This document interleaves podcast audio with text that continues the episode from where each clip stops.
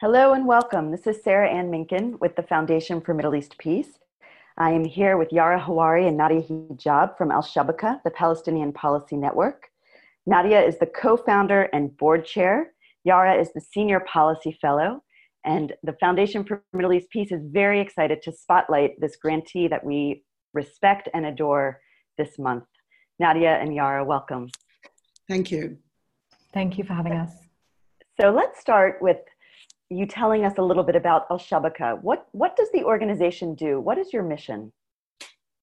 Well, thanks for that question. Uh, it's a mission that, uh, to, to, some extent, has evolved from the, the, founding of the organization, but in, in most other respects has stayed the same. Basically, we want to influence policymaking and policymakers from a Palestinian perspective. And the aim, really, behind this is to promote our human rights. And we're talking about the full set of rights self determination, freedom, justice, and equality. Um, so that's really our goal.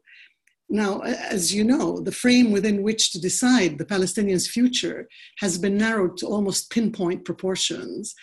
Uh, since the Oslo Accords began to be signed in 93, much of the Palestinian leadership has actually been party to much of that narrowing, bringing us to where we are today a Palestinian population that's been squeezed into ever smaller spaces with fewer rights on both sides of the Green Line and a flat denial of the refugees' right to return.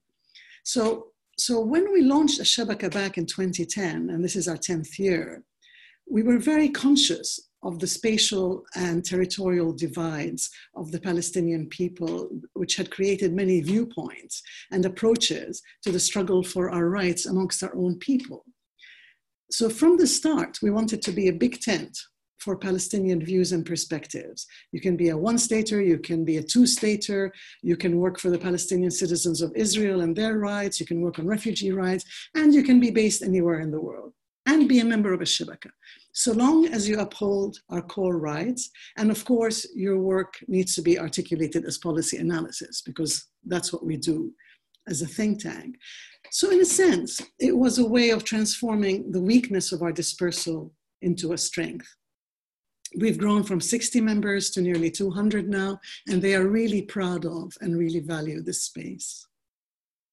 Thank you, Nadia tell me a little bit more. Why is this work important now? Why is it so meaningful at this moment?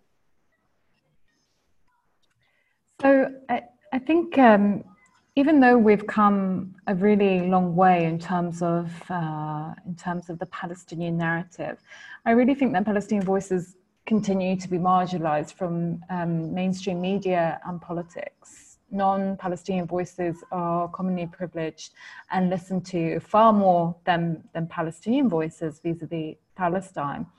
Uh, so in that sense, Shabaka is really, in the words of Edward Said, is, is, seizing permission to narrate within the understanding that knowledge production is still very much dominated by structures of oppression. Um, and similarly, as a, as, a, as a virtual think tank, one that tries to incorporate Palestinian voices um, across our scattered geographies. We're really trying to put forward this dynamic uh, and diverse set of Palestinian voices that are not often heard um, uh, outside of um, uh, official discourse. And I think this is why our work is really important and meaningful. It seeks to push back against the epistemic structures of erasure and also really to rebuild our people's confidence you know, to have an institution of our own, one that is politically plural, as my colleague Nadia mentioned, and diverse, um, and one that promotes Palestinian voices first and foremost and provides them with a platform in both English and Arabic. I think that's a very uh, important, incredibly important endeavor. And I think we're actually doing it very well despite all the odds stacked against us. Will you say a little bit more, Yara, about what it means to do the work well? As Nadia mentioned, we are a think tank um, that is virtual, and one of the reasons for that is because we are um, very much a scattered uh, and dispersed people because of um, because of uh, uh, the Israeli colonial regime, which has exiled um, more than half of the Palestinian population. And so we have attempted to use that as our strength to look at all these Palestinians who are experts in different fields, who have uh, professional experience in so many different fields, and really uh, provide a home uh, for these people under the umbrella of Al Shabaka and, and to show to the world that there are Palestinian expertise voices. Palestinians are highly, are a highly educated population, um, uh, and that knowledge is there and those voices are there. And, and we are the home that you can come to if you need those voices. And it's it's not only about waiting for those people to come to us we also are active agents in that. You know we we push uh, and encourage our members to be in these spaces. Um, and i think shabaka is, is a really great platform for that Thank you. Thank you. Nadia, will you tell us a little bit more about, about whom you serve, about your audience?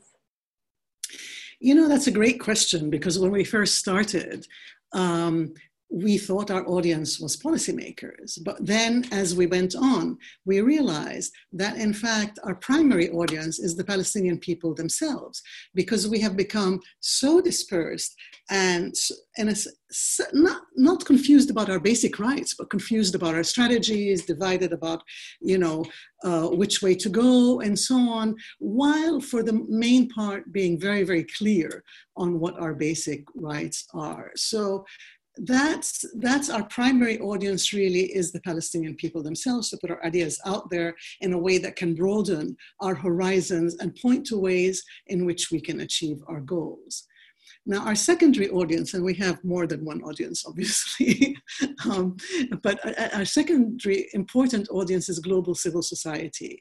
It's, it's really key in shaping and reshaping the belief in what's right and what's possible uh, to do, and in translating it into the consciousness of policymakers, particularly in the US. So we, we actually have a policy fellow in each of the US and Palestine, engaging with Palestinian civil society and with, with US and other uh, global civil society. And as we grow, we would hope to have uh, fellows in Europe and the Arab region and the rest of the world, where we're actually quite a small organization. Now, a third audience, uh, or rather two more audiences, pretty much at the same level, um, uh, are the media. We're very focused on the media because it is key to reaching policymakers. And we're, of course, all, also focused on policymakers themselves. We're, we're different from other think tanks in, which, in, in, the, in the sense that our um, uh, goal in terms of reshaping policy is not clear. We can't focus on the Palestinian policymaker like Brookings or whatever would focus on the US government when, when it's a, a normal US government. Um, but uh, so we have to reach as, as, as broadly as we can to influence these other audiences. So um, the media and policymakers, primarily in, in the US and in Europe, but obviously also in, in, our, in our own uh, space and uh, in Palestine itself and, and in, in the region. Um, so given that we're such a small organization, our vision is, is pretty ambitious, but our work and name are definitely out there, and and uh, you know uh, our reach is, is really growing very rapidly. I just want to, yeah. So Something. I just want to say, if if I may uh, continue, please, please. that um, we have. Uh, uh, our, our uh, members are spread uh, in many different organizations, as we both said, Diara and myself, and and we kind of rely on them to reach out to um, the diaspora uh, uh, the Palestinian diaspora, and they are pretty active. About half our members, as I think I've said, are in the Arab world, half are in the rest of the world, with many in Europe and, and the US. And they do a lot of outreach on Al-Shabaka, for Al-Shabaka, and uh, they, are getting, they're getting us known amongst Palestinians who are not necessarily um, policy analysts, obviously, uh, who are the kind of Palestinians that we want to read and make use of our materials. Great. That's great. Thank you. So, uh, Yara, tell us a little bit about what, what in particular is newsworthy now. What are the, the pressing ideas or policies or strategies that you are working on or debating now? That's a that's a big question, and it really depends who you ask in terms of what's what's newsworthy.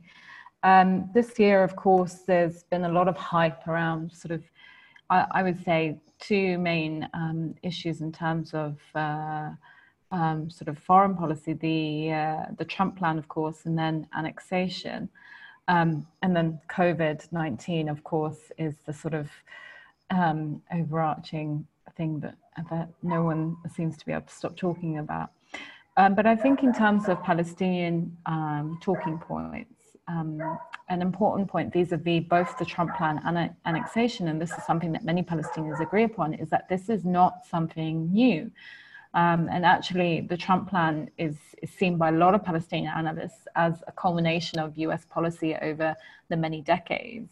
And I think that was something that was quite hard for a lot of liberals, especially in the US, to hear because they saw the Trump plan as this sort of really crude, uh, crass uh, affront to sort of uh, international relations, international security, when actually, when you look down the nitty gritty, you see that this is really a mishmash of, of proposals that have been put forward by many US administrations and um, Israeli governments. So I think that was quite, you know, uh, a harsh awakening for a lot of people, but not for the Palestinians themselves because they they have uh, seen this time and time again. Uh, and and uh, with regards to annexation, it's very very similar in that you know annexation is is also not particularly something new. Annexation is you know quite simply the theft of Palestinian land in, in legalized term, and the debate really was around de facto versus de jure. Um, so uh, I think uh, it, the, these were the, the, the, sort of main talking points this year, and I think um, um, I think there is an interesting thing that's quite that's been happening, uh, and that's a shift in the debate um, in certain arenas, and in certain arenas that we might not have expected uh, that shift before. Um, there are certain members, for example, in the US uh, Democratic Party that are talking about Palestine in a very different way, um, as something that is uh, unprecedented, as an unprecedented and something that we um, haven't heard before. And I think the sort of the, the reigniting of um, social movements across the world, uh, Black Lives Matter in particular, um, uh, has sort of reignited all these connections and solidarities that that that once existed um, um, and that a lot of us had forgotten existed. And so i think there's a lot of these conversations and a renewed lexicon that is more radical dare i say that is more uh, focused uh, uh, around uh, questions of justice uh, questions of decolonization. And i think these are all important discussions. And i think um, that they are discussions uh, that should be had in these mainstream political spaces. I know, you know, from my experience, my work with uh, policymakers and diplomats here, a lot of them shy away from these terms. And I think, and I see it very much as, you know, part of our role as Palestinian analysts is to, to reinsert these terms and and, and reinsert an indigenous Palestinian lexicon into these spaces to really push back against the sort of enforced NGOization of our language that no, actually, um, this isn't radical. These are actually very fundamental principles of, of, of rights and very fundamental uh, values that are held worldwide. Thank you. Thank you. So, one last question Are there any last thoughts or ideas you want an American audience to know?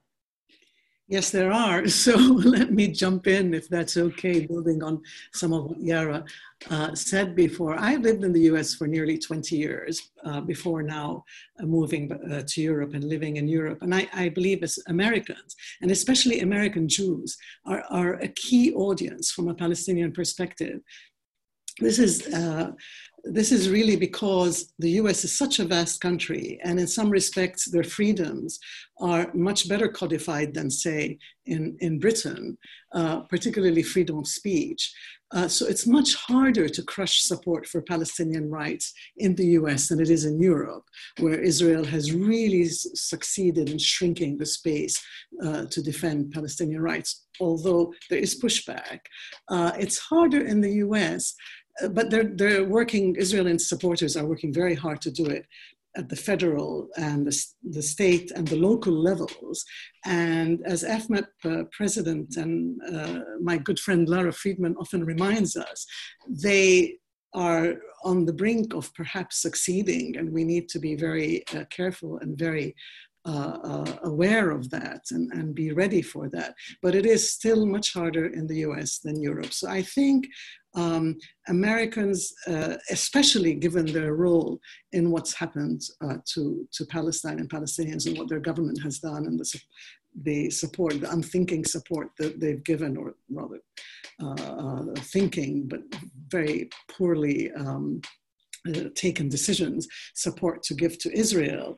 Uh, uh, to, to, enable it to crush Palestinian rights have a special responsibility in this regard, and also have more capacity and resources and a much stronger um, uh, civil society that can can push this. Uh, and um, yeah, so so that's what I would say uh, to the Americans. Let's see if. The... Thank you, thank you for that challenge. Yara, any last words?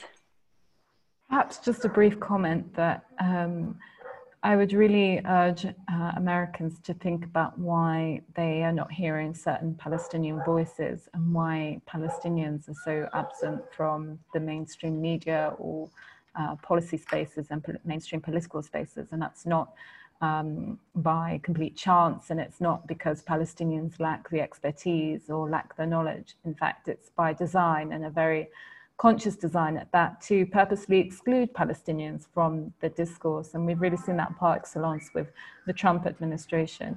And that's something that Shabaka, along with many of our, you know, uh, partner organizations, this is something that we really try hard to fight back against that not to prove ourselves to anyone, but to provide our own platforms so that we can, you know, not only influence uh, and hopefully change um, policy, but also for the record of history to show that we exist uh, and, and that we resist. And, and, and this, is, for us, is one of the ways that we resist through our writing and through our words. Thank you. Thank you so much. Thank you, both of you. Thank you, Nadia. Thank you, Yara. Thank you for your work at Al Shabaka. I know that I speak on behalf of all of the Foundation for Middle East Peace when I say that we are so glad that we can work in support of your work, that we can help to support you in doing what you do and also give you a platform to try to bring bring bring more people's eyes and ears to your work to your to your writing and your um, and your articulations of Palestinian policies and ideas. And so I want to say thank you to you.